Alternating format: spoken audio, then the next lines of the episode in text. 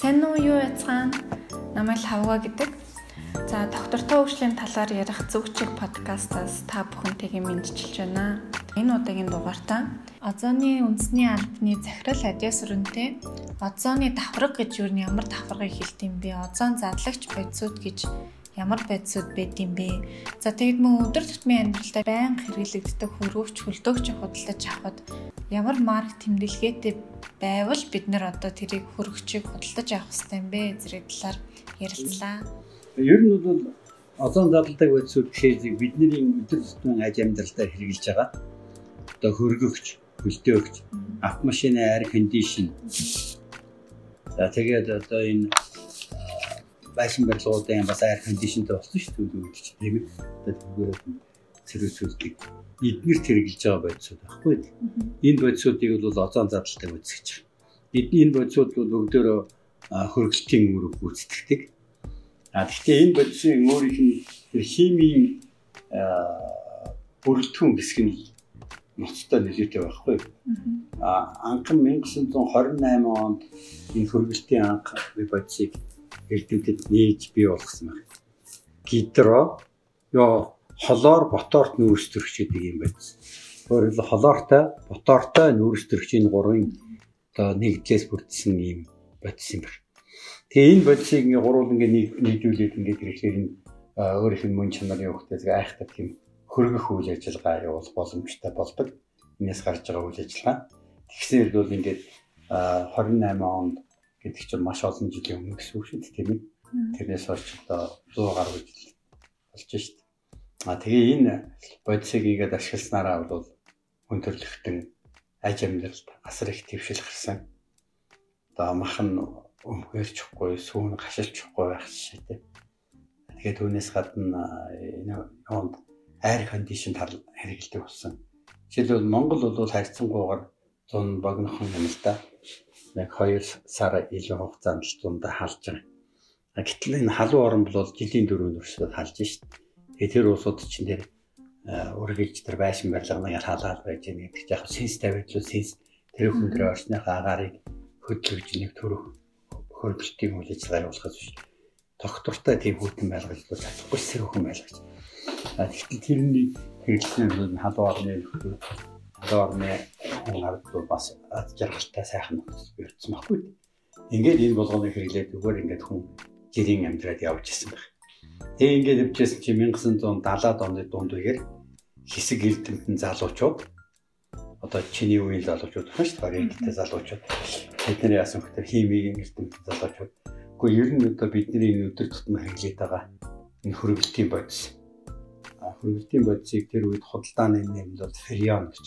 Энэ ферионоос чинь болоод агаар мандлын дээд тогт байдаг озоны давхар бол цоорч нэмгрээд байна гэдэг ийм асуудлыг төвшүүл тавьсан байна. Одоо Шэрвүүд гэдэг хүн а нөгөөх нь бол Малина гэдэг ийм хоёр залуу эрдэмтэй. Тэгээ энэ баталгаажаад үнэхээр энэ тэр холоор ботоор нүүрсдөгч гэдэг бодис агаар мандал гарааснараа агаар мандлын дээд давхрах байдаг озоны давхрахтаа бол очиж уруулд орж байна гэдгийг бол хүлээж зөвшөөрсөн. Өөрөөр хэлбэл озоны давхрах гэх юм юу хөх тэзэг даагаар мандлын дээд хорхоёуд газрын гадраас тэгш явбал хамгийн нэлийн их төгөмөл тархацсан бол 25 орчим километрт байж байгаа давхар баг. За одооны давхарыг ямар ашиг өгчтэй гэвэл одооны давхар гэдэг энэ хүчил төрөгчийн 3 атом нэгдэл манай дэлхий дээр ерөнхийдөө нэг 400 гаруй сая жилийн өмнө үүсчээ гэж эрдэмтэд судал тогтоосон юм байна. За манай дэлхий өөрөө үүсээд юу гэвэл 4 тэрбум жилийн өмнө шүү А 400 сая жил гэдэг чинь бол одоо их тоо. Тэгэхээр тэр 400 сая жилийн өмнө үүссэн тэр озон мандал озоны давхар нарнаас ирж байгаа хитэ яган туяг өөртөө шингээж авдаг юм байна. Нарнаас бол ингээд цацраг туяа дэлхий рүү болоод ер нь норчлон ертөнц рүү тал тал тийшээ бол цацарч туяарч байдаг. А тэгээд нарны цацрагийг бол долгионох нуртаар ингээд хуваадаг л да. Ер нь бол тэр долгионы урт нь тэгтээ түгээш хүн хувааж байгаа ч тийм долгионы уртаараа л цацж байгаа. Тэгээд тэр богинохон гэсэн буюу одоо 200 80-аас 380 нанометр гэж ярьж байгаа. Долгионоортыг нанометр гэдэг хэмжигт хүнээр бол хэмждэг. А тэр хэсгийг бол хитягаан туяа гэж. За нөгөө 380-аас 700 орчим нанометр хэсгийг бол өдрийн цагаан гэрэл үзэгдэхийн гэрэл 700-аас дээш хэсгийг бол нийл улаан туяа гэдэг ингээд ерөнхийд нь бол том 3 ангилж байна. Өөрийнх нь тэр 280-аас 380 нанометрийн тэр хэсэг тэр цацраг туяа бол нэлээд тийм хүчтэй туяа. А тэгээд тэр туяа нарны хитягаан туяа гэж нэрлэдэг. А газар дэлхийд ирэхээр зэрэг хүн төрлөختөнд тодорхой хэмжээний сайн ч нөлөө бий, муу ч нөлөө. За өчүүхэн баг хэмжээгээр хийж байгаа бол хүмүүс бас хэрэгтэйтэй, хэрэгцээтэй байдаг. Баг хэмжээгээр хийхдээ яг хүүхдээ зөв хүмүүсийн одоо энэ хүүхдүүдийн жоохон гэдэг гадаа нар салхинд гарахгүй ингээд байхад зөв аркид гэдэг нэг юм толгойн данкаагаад өрөөд идэг тийм өвчин тусаад идэг. А хитягаан туяатай нөхцөлд гадаа байлгаад байвал тэр аркид нь багасаад ингээд одоо хэвийн байдлаар өсөж бойчих нөхцөл бол бүрддэг. А хэрв хитягаан туяаны хэмжээ ихсээд байвал тийм ээ их хэмжээгээр ирээд байвал а бас муу нөлөөтэй. Тэр муу нөлөөний яг хүүхдэд 3 янзын нөлөө үзүүлж байгаа. За нэгдүгüүрт бол арьс түлэгдэнэ. Дуны цагт одоо бидний арьс түлэгдээд борлоод байдаг шүү дээ. Тэр борлоод байгаа чинь бол нарны хитагаан туяаны нөлөөгөөр бидний арьсанд байж байгаа пигментүүд өөрчлөлт ороод тэгээд бидний арьслууд борлдог юм учиртай. А хэрвээ ингээд тэрний хэмжээ их нэмэгдээд байвал явандаа бол арьс түлэгдэнэ. За тэгээд хитагаан туяатай үед бол арьс түлэгдэж байгаа явандаа бол арьсны өмнө үгээр өвчлөх ийм нөхцөл бүрддэг. За хоёрдугаарт нь нүдэн цагаан унжих. А тэгээ цагаан унсан бол явандаа явсаар байгаа хүний нүдлөө байн одоо тэр хитэрэмд явсаар байгаа. Одоо мас нь 50-с дээш болоод ирэхээр зэрэг хүн өтөлж штэ. Хүний нүдл цайчж байгаа. Одоо жи хөгшин хүмүүсийн нүдийг ингээ хараад ер нь нүд нь бол ингээ цайцсан цэнхэр цэхэр нүдтэй болсон гэдэг нь дээ. Тэр чинь бол нүд нь цайгаад бол нүднийх нь болор цайчиж байгаа. Болор цайцсан нүдтэй хүн бол юм харахгүй. Холын хараа байхгүй болчих. Тэгээ болроо бол солиулна. За нүднийхээ болрыг солиулна гэдэг л бас мөнгө шаардана. Тэр чинь ямар нэг хэмжээгээр бол хагалгаа хийгдэн. Бас л тийм амархан ажил биш. За гурав дахь муу нөлөөлөл нь хүн амьтны тархлаа суларч.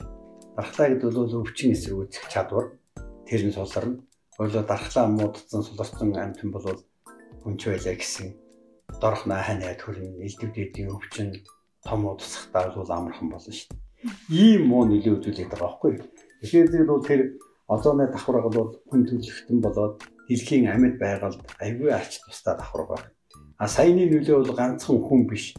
Ерөөсөө энэ газар дэлхий дараа бүх амьд байгальд адилхан. Өшөө дахиад ийм муу нөлөөний өгөхтэй зэгийн хитягаан туяаны хэмжээ ихснээр биологийн ногоон урмуудын биологийн бүтээнж буурч тухайлбал энэ жишээл бид нэр одоо төмөс хүнсний ногоог бол амьдралдаа өргөн хэмжээтэй хэрэгэлдэг хоол хүнс болгож хэзэг энэ төмөс цаашдаа ургах чадахгүй бол төмөс нь одоо нэг атгсан гарын чиний төмөс байлаа гэхэд хитягаан туяа шингээд ингээд байвал тэмээний хоргош ч юм уу хоньны хоргош гэж утаа бол тэрнээс том гэж ийм хүмүүнэл байдаг.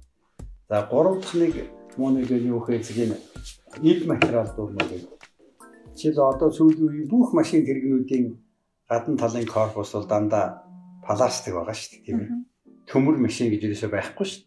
Яг хуу дугуй муугу тэр гол мол доогуур бол төмөр байдаг юм байгаа. А гадна тал нь бол одоо юм ховнцор материал дээ. А тэр ховнцор материал бол аюу хэврэгшин. Тэгээ хитэйгэн боо яриад л тэр ховнцор материал нэгээ хэврэгчээд чи тэр машин дээр зүгээр гараараа ингээд дарахтал перхэл нэг цоороо орох жишээ. Ийм муу нөлөөтэй байхгүй. Тэгэхээр зөв ийм олон төрлийн муу нөлөөтэй байгаа учраас хүн төрөлхтөн энэ оцооны давхрыг хамгаалах нь чухал юм аа гэдэгтэр л санал сэтгэл нэгдсэн байх. Монголчууд гадаад чинь ингээл хүртэл air condition хийдэг шүү дээ. Тий, одоо манайхын чинь дууны яг энэ одоо холоор фторт нүүрс төрөгч хэлсэн шүү дээ. Эний ялгаал нь гайгүй юм шүү. Монголчуудын хувьд холоор ботор нүүсгээд одоо жишээлбэл манай өрөөнд хөрөгч байж л шүү дээ. Бид нар хэрэгжилж байгаа шүү. Гэтэ одоо бүх хөрөгч юм юу ялгаруулдаг гэсэн үг. Тэгсэн үг. Одоо тэгэхээр зүйл энэ бүх хөрөгчүүд тэр холоор ботор нүүрс төрөгчөөр л ажилладаг байсан. Тэгээ ийм хөрөгчүүдийн одоо хүүхдээр зэрэг хэрвээ энэ хөрөгч чинь ингээд ажиллагаагаа явуулсан юм 10 жил юм ажиллаад ирэх явцны чинь ахир аянда идэлгээ идэлгээ муудаад одоо нөгөө хуурс муурс нийлэгдээ цоороод тэгээд нөгөө холоор хотоод нүдтэйгтэй алдаад агаар л дээшээ явуулчих. Тэр нь зөв бидний нүдэнд харагдахгүй. Ингээд дээшээ яваад нөгөө оцоо наалхтай чинь оролд ороод байгаа байхгүй. А тэгээ бид нэр одоо дараагаар нь тэрийг эргээд цэмгэлж болно. Тэр нөгөө тоортон гисгэн гагнд юм яад гэх нөхөд цэмгэлж бол болно. А гэхдээ дэлхийн хамтын нийгэмдэг ер нь энэ оцоо наалхаар цоороод байхад одоо хүн төрөлхтөн бид нэр өөрсдөө буруутай юм аа. Тийм учраас бол одоо надад хамгаалах зүйл тийм аа гэдэг сэтгэл санаа бол нэгдсэн байна. Төрөө миний ярьснаа залуу эрдэмтдийн саналыг тухайн улс орнууд төдийгүй олон улсын байгууллага дэлхийн техникийн хэмжээнд хүлээн зөвшөөрөөд ингээд олон улсын хэмжээний гэрээ хэлэлцээр байгуулсан. 1985 онд Вена улснаа бол Венийн конвенц гэдэг ийм озон озон дадалдаг бодисын тухай Венийн конвенц гэдэг ийм конвенц бол байгуулсан юм байна. За тэр конвенцээр бол яг хөөхтэй озоны нөхрөө хамгаалах хүн төрөлхтний үүргээ гэдгийг бол тэндээ заад тодорхойлж өгсөн юм байна. Ингээд дараагаар 1987 онд озон задлалдаг бодисын тухай минералын протокол гэж баталсан. За тэр минералын протоколоор яадаг вэ гэхээр энэ озон задлагдаг бодисууд бол одоо химийн ийм төрлийн бодисууд байна гэдэг нэршлэгээр нь зааж өгсөн. А хоёрдугаарт нь дэлхийн улс орнуудын хоёр том үндсэн групп тувааж агаад бүлэг тувааж агаад тэр бодисынхаа хэрэглээг бууруулах үүргийг хүлээлгэсэн юм. За өндөр хөгжилтэй орнуудын одоо одоогор л үйлдвэрчсэн том орнууд жишээлбэл Америк, Зөвлөлт, Холбоот улс тэр үедээ одоо Улсын албан улс за тэгээд Японч байдаг юм уу, Германч байдаг юм уу, Францч байдаг юм уу? Ийм орнууд бол 1996 оны 1 сарын 1-ээс холоор ботоор нөөцлөгчийн хэрэглээг зогсооноо энэ бодисынхаа бол үйлдвэрлэж болохгүй. Олон улсын хэмжээнд худалдаалж болохгүй гэдэг өөрөөр хэлсэн. За харин хөгжиж байгаа орнууд жишээл манай Монголч байдаг юм уу, тэгэл Африкийн орнууд юу ч байдаг. Ийм их орнууд бол 2010 оны 1 сарын 1-ээс нөгөөх нь бол 96, дараагийнх нь 2010 он биш нэлийн хожоо.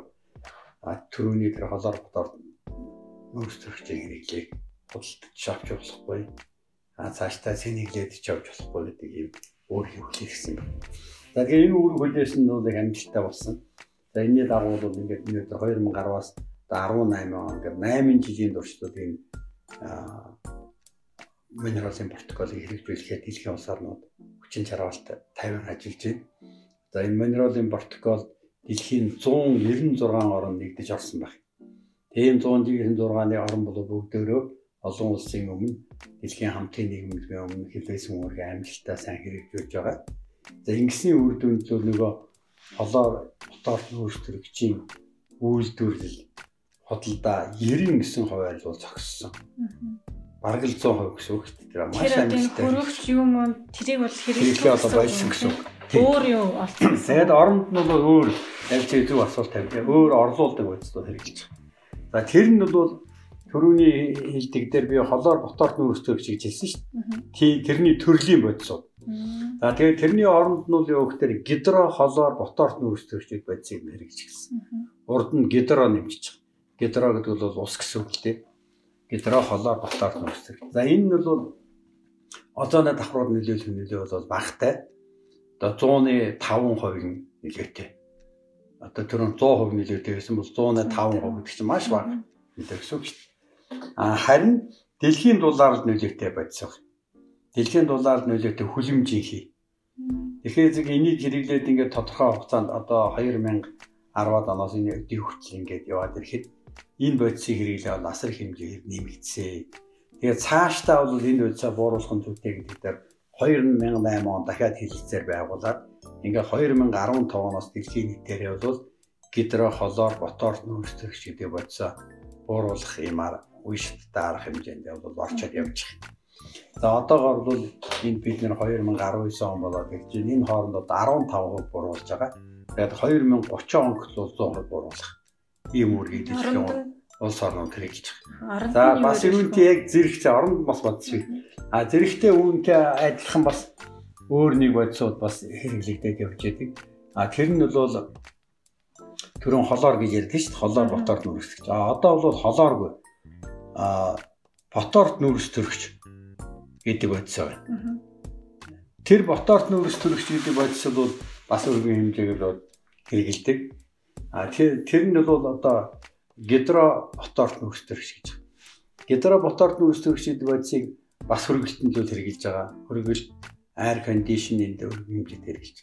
Энэ бодисын хэрэглээ бол бас асар хэмжээнд ихсэж байгаа. Бас энэ нь дэлхийн дулаар нөгөө гидро холоор ботор нүүрс төрөгчөөс төрөгчөөс илүү хүчтэй нөлөөлдөг. Гидро ботор нүүрс төрөгчүүд. За энэ бодисыг бол одоо чиний чи бол машин унж байгаа ба.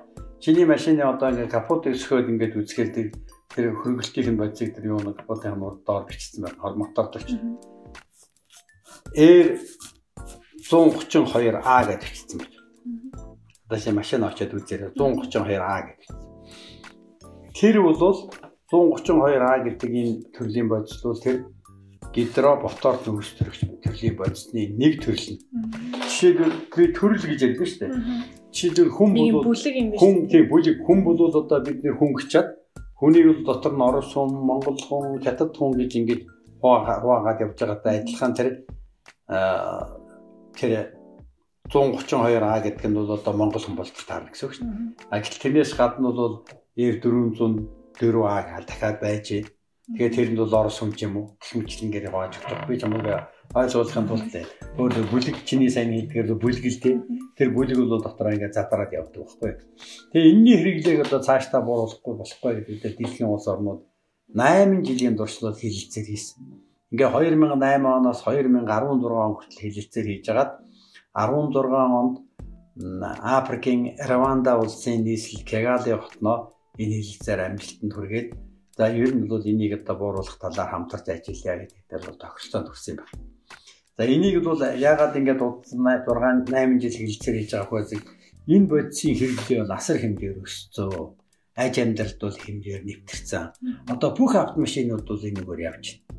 Энэ хөрвөлтийн процесор явж байгаа. За тэгээд энэ дээр бол хамгийн их хэрэглээтэй орн бол бүгд найрамд хаттард тус а энэ этгийг энэ дэлхийн хүн амын одоо дийлинг амьдралтай энэ орнууд байгаа байхгүй. Энэ орнууд бол их хэмжээгээр эсрэг үүссэн. А тэгээ одоо өөр оронд нь ямар бодис хэрэгжих байх вэ гэдэг ингээд. За тэгээ өөр оронд нь бол энэ хооронд судлаачид эрдэмтэд а одоо шинийг бүтээгч тоо шинэ төрлийн бодислууд нээсэн. Тэгээд Японд их бол Air 32 Air шүү дээ. 32. А бүгд найрам хаттард бол Air 290 За тэгээ бус орнууд бол одоо нүүрс хүчлэлийн CO ийм мэтлэнгийн байгалийн хөргөлтийн бодисуудыг л хэрэглэх юм боломжтой байна. За одоогор энэ бодисуудаар сэнгэлсэн air condition хөргөч бас өөрийн хэмжээгээр нэвтэрч байна. Одоо Монголд бол ороод ирсэн байж байгаа. Зарим одоо айл хөргөлийн бодисуудаар тэнэгэлсэн хөргөч үлдээгч air conditioner бол тавьж байгаа л. За манай твшилттэй энэ том дэлгүүр бол хошоонууд бол энэ бодисыг бол тэнэглэжсэн тоног төхөөрөмжийг оруулж ирж байгаа. Жишээл одоо номын электроникс гэдэг юм уу? Next Electronics, Elba, BSB гэх мэт энэ нэгэн одоо нийгмийн хариуцлага сайтай компаниуд бол энэ үргийг бол сайн биелүүлж байгаа. Тэгэхээр хөрөөгч хөрөөрийн системд одоо болохоор хлор фторт биш гидро хлорфторт биш гидро фторт биш бүр одоо нөгөө CO2 тийм их хэрэглэх нь л одоо дэлхийд дахин тийм тэрний оронд бол одоо байгалийн хөргөлтийн бодисуудлыг нэрлэдэг юм л. Тэгээ одоо байгалийн хөргөлтийн одоо энэ ногоон технологитой бодисуудыг хэрэглэх нь зүйтэй гэдэгтэй л санд хэрэгтэй байна. Тэгэхээр нөгөө өмнөх жилүүд манай хүмүүсийн хувьд болохоор хуучин хөргөч аюу хэрэглэдэг шүү дээ. Тэгээ одоо ингээд биндээ би одоо ард түмэнд өгөөд байх үү хэрэг өнөөдөр дөө та бүгд яах вэ гэдэг юуны төрийн гэр ирээдүйгээ ингээ бодож ирээдүйтэй өөрийнхөө хөрөнгө оруулалтыг бас мөнгө төгрөгөө төвчөө хэмнэе гэж бодоод цаашдаа одоо энэ дэлхийн нийтийн хэмжээнд хүлээн зөвшөөрөгдсөн энэ шин технологитой хөрвөгчлөлтэйг худалдаж яваарай гэж зөвлөх хэрэгтэй. За хар захтаар бол нөгөө хуучин байж байгаа. Тэр л арай тийм хям дотор байж байгаа. А тэгэхээр тэрийг авлаа гэхэд 5 5 10 жил ашиглаад тэгээд ашиглахтаа болч. Тэгээд хоосон ишка бол үлдэн шүү дээ. А тэр шин цэниглэх байдсан байхгүй. Дэлхийн нийтийн хэмжээнд хориглолтоо болсон тийм. Тэгээ худалдаалахаа болчихсон дэлхийн нийтийн хэмжээнд хориглож байгаа байхгүй. Тэгэхээр төрөүний миний хэлдгээр тэр гидро Ботоорт нүүрс төрөгч гэдэг бодисын хэрэглээг 2024 оноос бол дэлхийн нийт хэмжээнд бууруулж эхэлнэ. Төрөн тэр Кегалийн нэмэлтээр 2024 оноос эхлэх юм байна. Одоо бол бэлтгэл ажил нь явж байна. Одоо 4 5 жилийн дараа бол эхлэх нь шүү. Тэгээ 2024 оноос 2040 он хүртэл бол энэ хугацаанд бууруулна. А ихтэй яг гоо тодорхой хэмжээгээр бол амьдрал дотор бас хэрэглэхгүй яах вэ? Тэгээ явсараа гол 2030 он он бол тэгээд аянда буурсараа гол 40 он хүртэл хэрэглэхээ болох нь шүү. Тийм учраас ер нь тэр талын юм бол хэрэггүй одоо тэр байгалийн хөргөлтийн талын бодисуудыг сэргэлцсэн хөрөгч мөхөлдөгч авч явах хэрэгтэй. Автомашин бас хэрэглэж явах хэрэгтэй. Хийж зөвлөх хэрэгтэй юм да. Энэ бодисуудын ер нь хөрөгчөн дээр ямар нэг марк тэмдэглэгээ гэдэг юм. Яг зөв. Чи одоо маш зөв асуулт юм. Энэ бодисуудын талаа хөрөгчөн дээр байж байгаа. Non CFC ozone friendly CFC free гэдэг ингээд тэмдэглэлийн нүүдэл хийсэн байж. А тэгээд нөгөө ногоон шошгол бол тавьсан байж. А эрчим хүчний хэмнэлттэй гэдэг energy save гэдэг бичсэн байж. Тийм хөрөнгөчлөлтөөгчүүд бол ер нь аюу хэрэгтэй. Одоо зүгээр энэ манай өрөөнд байж байгаа энэ бол нөгөө юутай хөрөнгөч. Тэгээд диэх нь үед авсан би бас сольж чадахгүй л ингээд байж байна. Гэхдээ энэ бол нөгөө одоо 30 онд хугацаанд дуусгах хэрэгчлээ. 30 он хүртэл яг нэг яаж 30 онд энэ нэг ингээд дууслаа их энэ би дараа нь цэнэ гэж чадах. 30 онд л нэг хогдоол хаях байх. Та нөгөө түрүү цоороод тэр бацууд нь одоо озоны давхарлуу ингээд ууршдаг гэлээ шүү дээ. Тий. Тэрийг тэр нь одоо яг хүний хэрэглээ явцад мэддэгдэхгүй. Хөрөгчний хүний хэрэглээний явцад бол мэддэгдэхгүй. Өөрөөр бол чи ингээд хэрэглээд явж байхад бол амьдралд ингээд байж байхад нь хэрэгсээр байгаа энэ аяндаа илэгдээд чиний хөргөж чадхаа болчихж байгаа байхгүй. Одоо автомашины air conditioner-ууд жишээлбэл заримдаа нэг тэр хөргөлтөө хийж чадхаа болоод ингээд байж ш. Тэгээд очиод манайхан цэнэглүүлээ яриад ингээд байна. За энэ дээр яг хамгийн нэг чухал зүйл гэхэд энэ автомашины air conditioner-ч бай. Хөргөгчийг энэ застдаг улсуудыг бидний сургаж чадахжуулж байгаа манай одооны алуунаас бол энэ улсуудад олон улсын тэтгэлгээр сургалтууд руу зохион байгуулсан. Одоо ч гэсэн жил болгон сургалтууд зохион байгуулсан. Тэгээд тэр сургалтыг нүүргсэн хүмүүст бол бид нэр энэ сургалт үйлдвэрлэлийн төв гэж тэр үедээ хамтраад сургалтын үйл ажиллагаанд үнэлгээ өгөөд тэг гэрчлэгээ байгаа. Тэгэхээр энэ гэрчлэгээтэй хүнээр л бол тасвар үйлчлэгээ хийлгэж явах хэрэгтэй. Жишээлбэл одоо чи жолооч би жолооч. А тэгээ бид нар бол автомашин барихтаа зайлшгүй жолооны курс төгсчээж жолооны үнэмж авч яад машин барьж байгаа шүү тийм ээ. Хэрэг жолооны үнэхгүй бид нар хүн дайрчих юм бол одоо юу ч болох юм бэ аюултай шүү. Тийм дээ. А тийм учраас бол энэ үнийг бол хамгаалах арга хэмжээ бол авах зүйтэй. А тэрийг бол хийдэг хүмүүсийг бол бид нэр сургаж бэлтгэж байгаа. А тэгвэл одоо өнөөдөр бол дуртай хүнээс бол энэ ажлыг бол өдрөөсөө хийлгэж л болохгүй шүү дээ. Энэ ажлыг хийдэг улсуудын бол сертификат аваад ингэсэн хүмүүсийг бол зайлшгүй их шаардлага. Нисдэг машин ч юм уу одоо ингээд энэ байдаг шүү дээ. Тэрний тиймд ингээд би чадна би чадна гэж байх усуд байж. Тэднэр ч л тэр гэрчлэгээ байх. Зүгээр л би чаднууд байхгүй. Тэднэр л энэ юудаг хийлээс болохгүй л гэдэг юм. А тэгээд тэднэрээ бол хийж хэрэг хийлгээгүй. Тэднэр чинь яг жинхэнэ одоо хүлийн зөвшөөрөгдсөн нөгөө бодис хөө юмар бол нэгдүгээр шахахгүй байгаа. Маш дотор бол холимог. Одоо сүүлийн үед холимог бензин гэж яриад байгаа шүү дээ. Бензин дотор л өөр бодис, солвент гэдэг бодисууд холилдсон гэдэг яг тэр үедээ адилхан хөрөлтийн чинь юм дотор өөр бод солилцсон байна. 100% одоо нөгөө хөрөлтийн бодис орлуулах гэж өгөхгүй. Тэгээ тэр чинь шалгах арга байхгүй. Шалгадаг төхөөрөмд манай байгууллагуудад бид нар сургалтын мэд нормалууд өгсөн л дээ. А тэгээ яг энэ сургалтыг төгссөн улсуудаар л хийх Тийм холигчтай хахаар холцтой хахаар ямар Холцтой болохоор шиний машин чинь 1 юм 2 сар яваад ажиллахаар болчихно. Аа тэгээ явандаа бол тэрнээсээ болоод ивдэл нэг машин чинь гимтэн. Тийм учраас бол өөрийнхөө одоо машиныг гимтэж ивдрүүлээ гэж зүйл хэн бодох вэ тийм ээ. Айгуус ер нь бол хүн ямар ч хүн байлаа гэсэн сайн чанар юм хэрэглэе гэж боддог. Тийм.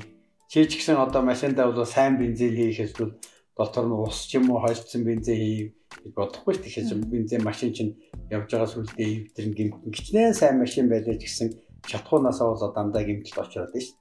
Хөршнөөс гадна өнөртөө ус гэд яриад. За дээр үед л тэр холоор ботоор нүүрстэр гэж ярьж штэ. Тэрнийг нэг тэрүүгээр цэнгэлсэн тийм дезодорантууд байдаг байсан. Одоо ингээд затдаг тансаг үнэрдэг. Одоо энэ ялангуяа нэмэгтэй усууд мусууд тэр хэрэгэлдэг. Одоо тэр нь байхгүй болсон. Тэрийг л тэн дотор л хэрэглэе болсон. Галын хоронд байдаг байсан. Одоо байхгүй болсон. 2010 оноос өмнө байсан тэрнээс хойш бүгд байхгүй болсон. Одоо бол галын хоол зүгээр болсон. Тэр дезодорантууд зүгээр болсон. Гагцгүй хөрөнгөчөнд хөрөлдөгч нь air conditioned бол байна. Гэхдээ энэ бол яванда буурсаа буурсаар байгаа байхгүй болох юм. За тэгээ энэ дээр бол дэлхийн улс орнууд аягүй сайн хамтарч ажиллаж байгаа. Дэлхийн 198 улс орн жил тутам болоо хуралдана. Энэ жил Монгол улс үүргээ яаж биелүүлсэн, Хятад улс яаж биелүүлсэн, Малайз яаж биелүүлсэн, Испани ямар үүрэг биелүүлээд юу болохгүй байгаа тэрийг хилцдэг байхгүй юу? Тэгээд хойдон жилийнх нь үүрэг амлалтай. Ийм аягүй нарийн хяналттай. А олон улсын гэрээ хэлцээрийн дотор хамгийн сайн хэрэгжиж байгаа гэрээ хэлэлтээр бол энэ озон задлаг бодисын тухай минералын протокол энэ бол маш сайн амжилттай хэрэгжиж байгаа юм гэрээ хэлэлцээр юм байна. Яг 20 оны 1 сарын 1-ээс э, нөгөө гидро хлорфторт нүүрс төрөгч Монголд нөгөө импортоор оруулж ирэх хэрэглэн гэсэн юм. А ер нь бол цаашдаа бид нар хоригдъя гэж байгаа. Ер нь бол дэд цайд хэдүүн хүндээ хэлсэн шүү дээ. Харин тийм 20. Ер нь бол цаашдаа бол бид нар одоо энийг хоригдсон гэж ингэж одоо би ёо бэлтгэл хийж байгаа гэдэг ингээд. А тэгэхээр л өөр арга байхгүй. Тэгээ хэр бид нэр одоо ингээд оруулж ирээд бол асар их хэмжээний тийм муу юмуд бий болчих гээд шүү дээ. Одоо жишээлбэл манайх бол дандаа хогоор дүүрчээд шүү дээ Монгол бол. Жишээлбэл одоо фрюс гэдэг машин бай тий. Манайхан пүрүслэг гэж байгаа. Пүрүслэг чинь мод байхгүй дүүрс юм. А фрюс гэдэг. Энэ фрюс гэдэг машин бол яадаг вөхтөр хибрид машин. Хибрид гэдэг бол хосломл ажиллагаа. Бензинээр ч явдаг. А тэр батарей гараад явж байгаа. А тэр батарейнд бол аюултай хог гэж байхгүй. Тэр батарей ингээд дууссаны дараа тэр батарей бид нар одоо зайлуулах арга байхгүй. А Японууд бол тэрүүгээсээ хэрглэж хагаад тодорхой хугацааны дараа бол нэг өхөө хогдоор хайж байгаа шүү дээ. 2500 доллар бол хогдоор хай хогоо ав зайлуулах хэрэгтэй байхгүй. Гэтэл манайхан тэрийг ингээд энэ хөөгнүүлээ тавьчихсан очиж судалдаж аваад авцгаад одоо Японд 8 жил машин унаад тэгээд тавхагдаар хайдаг юм бол манайх дараагаар дахиад 8 10 жилээс унах нь л дээ. Тэгээд сүүлдээ бид нэ баахан энэ Японы хогийн одоо сав болж л үлдэх гээд байгаа. Тийм учраас бол энэ дээр маш болгоомжтой хандах болсон.